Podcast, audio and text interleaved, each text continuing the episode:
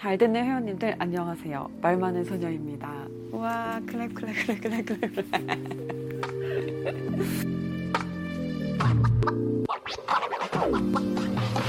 네, 저한테 요즘에 인스타그램으로 개인적인 또 고민을 보내주시고 하는 분들이 계세요. 근데 인스타그램 어디다 써놨나? 제가 사실 인스타그램을 되게 열심히 하는 것 같지만 하루에 한 20분도 안 해요. 내 거만 올리고 튀거든. 그래서 댓글이나 좋아요 이런 것도 못 눌러줄 때가 많고 DM도 막 이렇게 와 있으면 이렇게 막 확인만 하고 다 내용을 잘 못 읽는 경우도 많아요. 개인적인 고민 상담 이런 걸 제가 놓칠 수도 있다는 점 참고해 주시고 혹시 저한테 DM 씹혔다 상처받지 마세요. 제가 원래 그런 인간이에요. 제 잘못이에요. 그냥 여러분들이 이런 고민이 있을 것 같다라는 거를 이렇게 제가 추측해서 항상 이제 영상을 만드는 거니까 공유하고 싶고 이렇게 이야기로 나누고 싶은 고민이 있으면은 댓글로 남겨주시면 좋을 것 같아요. 그리고 제가 대답을 안 하더라도 누군가 현자가 나타나. 저보다 더 좋은 대답을 달아주기도 하더라고요. 오늘 제가 할 이야기는요.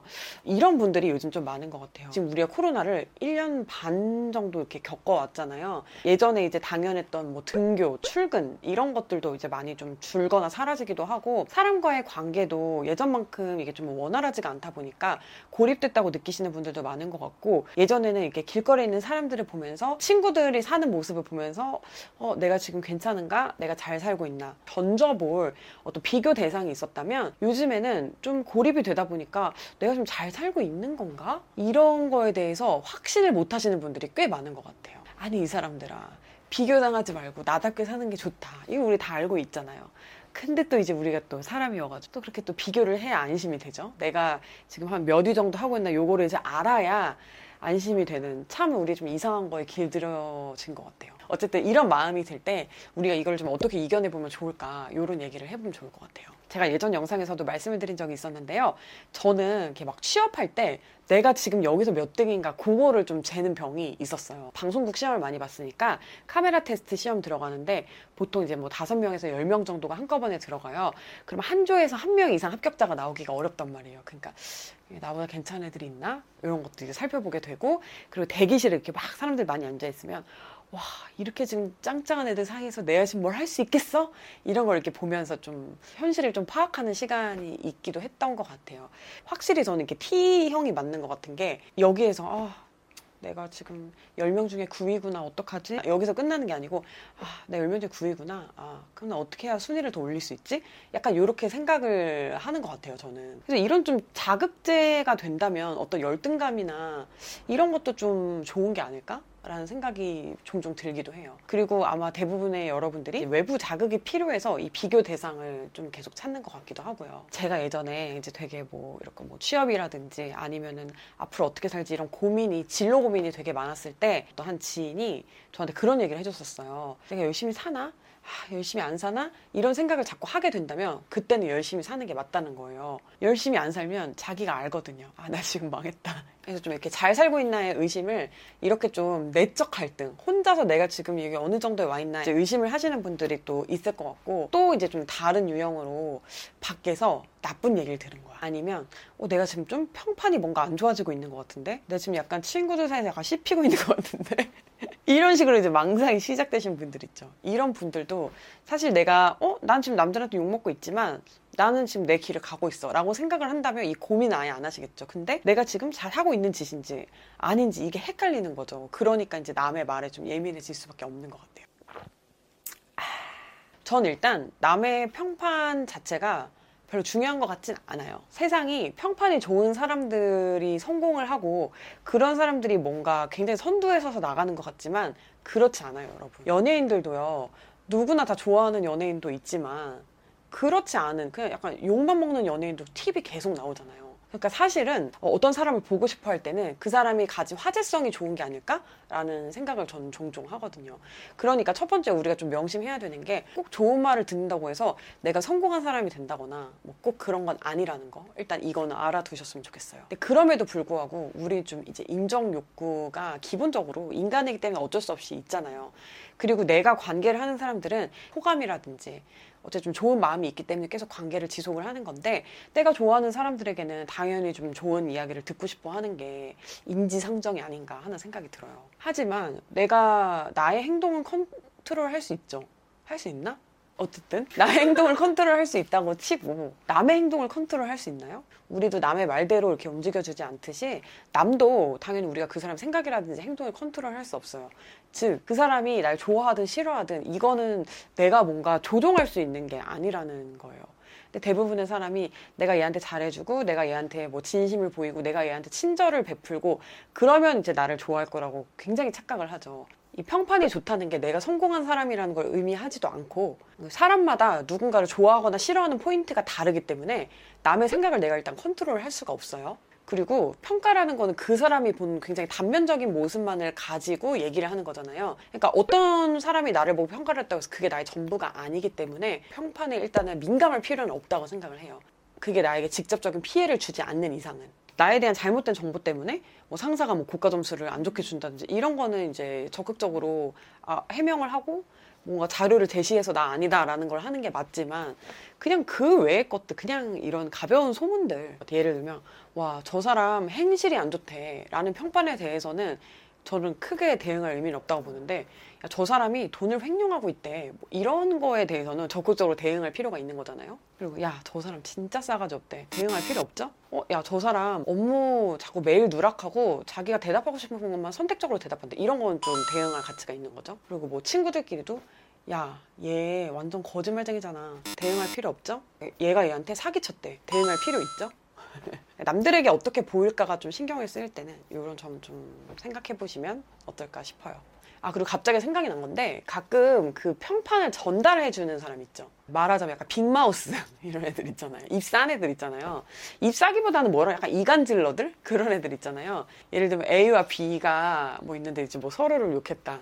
그럼 A와 B보다 저는 이 말을 전해주는 C가 여기서 제일 빌런이라고 생각을 합니다. 누군가에게 말을 전할 때는 있는 워딩 그대로 전하지 않아요. 어떤 말투, 뉘앙스, 자기의 의견 더하죠. 그리고 누군가가 한 평판에 대해서 이 말 전달자가 동의를 하지 않았다면은 말을 전하지 않았을 거예요. 야, 말 많은 소녀 외계인이래. 이러면은 뭐야, 무슨 소리야. 그냥 약간 이러고 말았겠죠? 전달하지 않았을 거 아니에요. 너무 얼토당토 않은 얘기니까. 근데 뭔가 그 말에서 약간 동의를 했기 때문에 그리고 아주 일부분은 자기가 이 말을 전달을 해줌으로써 이 사람의 중요한 정보를 주는 사람이 되고 싶거나 이 사람에게 인정을 받고 싶은 욕구죠 그거조차도.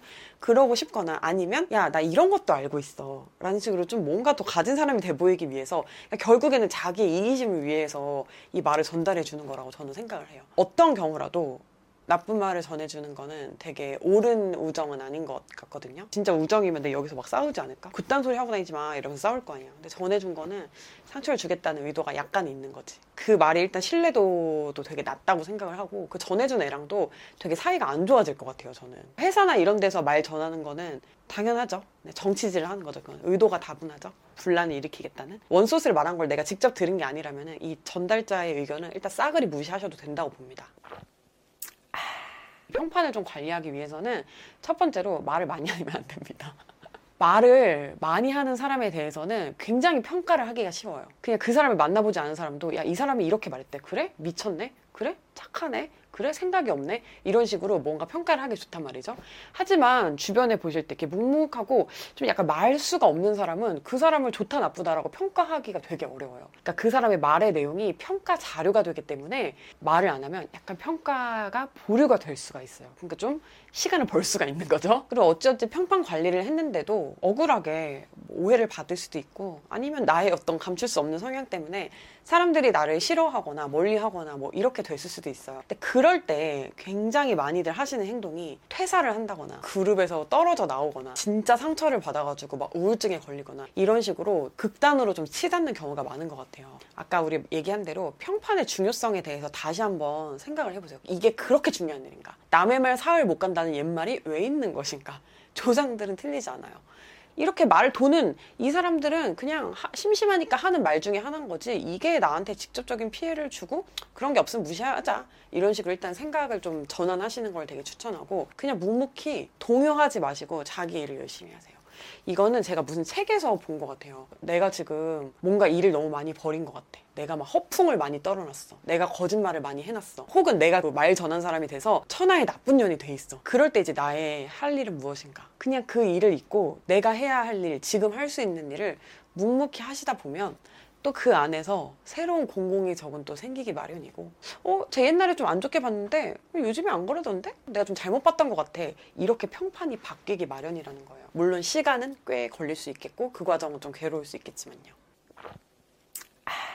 바삐 움직이고 있는 것 같은데 근데 이게 내가 좀 제대로 하는 건가? 라는 생각이 들 때가 있어요. 근데 그럴 때는 자기 개발이 필요한 것 같아요. 이 자기 개발이란 말이 뭐 너무 오글거리고 좀 싫어. 근데 이렇게 이거를 좀 통합해서 말할 수 있는 단어가 없는 것 같은데 그러니까 뭔가 외부의 새로운 자극이 필요한 시기다라고 저는 생각을 해요. 그게 이제 뭐 취미생활이 될 수도 있고 공부가 될 수도 있고 있는데 어, 잘하고 있나 잘하고 있나 지루하다 지겹다 지긋지긋해 이게 계속되다 보면 이제 이게 번아웃이 되고 무기력증이 되는 거잖아요. 타성에 젖는다는 느낌, 관성으로 그냥 움직이고 있다는 느낌, 지루하다는 말인 것 같거든요. 그럴 때는 새로운 목표를 도전을 해보거나 새로운 좀 즐거움을 삶에 첨가를 하거나 좀 다른 일을 해보거나 새로운 외부 자극을 받아들이는 거예요.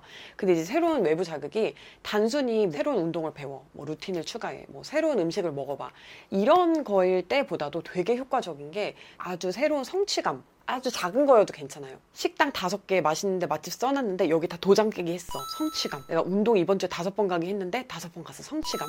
이런 걸 느끼는 게 더 좋거든요. 지금 보리 PD가 앞에서 얘기했는데 요리를 잘 안 해보던 사람이면 그럴싸한 요리를 아니어도 돼요. 그냥 뭐든지 어쨌든 완성해서 그걸 이렇게 보는 게 중요하니까 그런 거 한번 해보라고 추천을 해줬어요. 뭐 그림을 그려봐도 좋고 유튜브 같은 거 해봐도 괜찮은 것 같아요. 저는 유튜브 할 때 왜 좋았냐면 이게 시작과 끝이 굉장히 명확히 있잖아요. 영상을 만들고 업로드하고 댓글 보면 이제 그게 하나가 딱 끝이 되잖아요. 끝났다 하는 성취감이 있더라고요. 유튜브 영상 만들고 이럴 때 언제가 제일 힘드냐면 옛날에 시작했던 게 지금까지 끝이 안 날 때. 이게 너무 지겹게 끌고 갈 때. 그럴 때가 저는 엄청나게 힘들었었거든요. 그러니까 그 이유는 이 과정 속에 성취감을 빨리빨리 맛보면서 해야 되는데 성취감을 못 보면서 하니까 그게 좀 되게 고되게 느껴지는 것 같아요. 잘 살고 있다는 거를 언제 느껴? 하루가 기대될 때.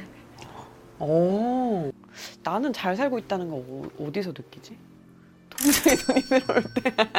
하는 게 되게 힘들 수밖에 없잖아.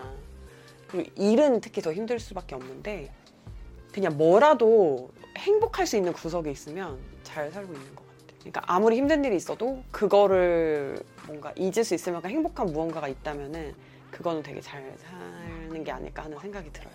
그러니까 예를 들면 막 육체적으로 되게 힘든 일을 해. 그럼 몸은 되게 힘들잖아. 근데 집에 가서 뭔가 막 TV 보고 샤워하고 맥주 마시는 시간이 너무 행복해. 그러면 되게 잘 살고 있는 거고. 기쁨을 주는 뭐 어떤 요소가 삶에 있다면 그거는 여러분들 잘 살고 계신 거예요. 그리고 만약에 부족하다고 느끼시면 막 어려운 목표를 세우는 것도 물론 이제 엄청 좋고 또 그럴 힘이 좀 없다라고 하시면 좀 작은 목표 세워보시는 게 좋을 것 같고 제가 얼마 전에 다른 채널에서 유언을 남겼거든요. 그분이 한번 유언을 가상 유언을 남겨보라고 해가지고 남겼는데 그때 제가 뭘 막 준비한 게 아니었어요. 근데 제일 먼저 나왔던 이야기가 그거였어요. 남의 시선 좀 신경 쓰지 말고 뭐 안 될까봐 걱정돼서 대비책 좀 만들어 놓지 말고 아끼지 말고 지금 다 쓰면서 살자. 언젠가 죽는다. 지금을 누려라. 그래서 다 그렇게 얘기를 하나 봐. 그게 정답인가 봐. 그치? 뭐든지 해보기 전까지 모르기도 하고, 그리고 뭐 걱정하면은 그게 뭐밥 나와? 걱정하면? 아니잖아. 아, 여러분 그냥 just do it. 잘 자요. 어.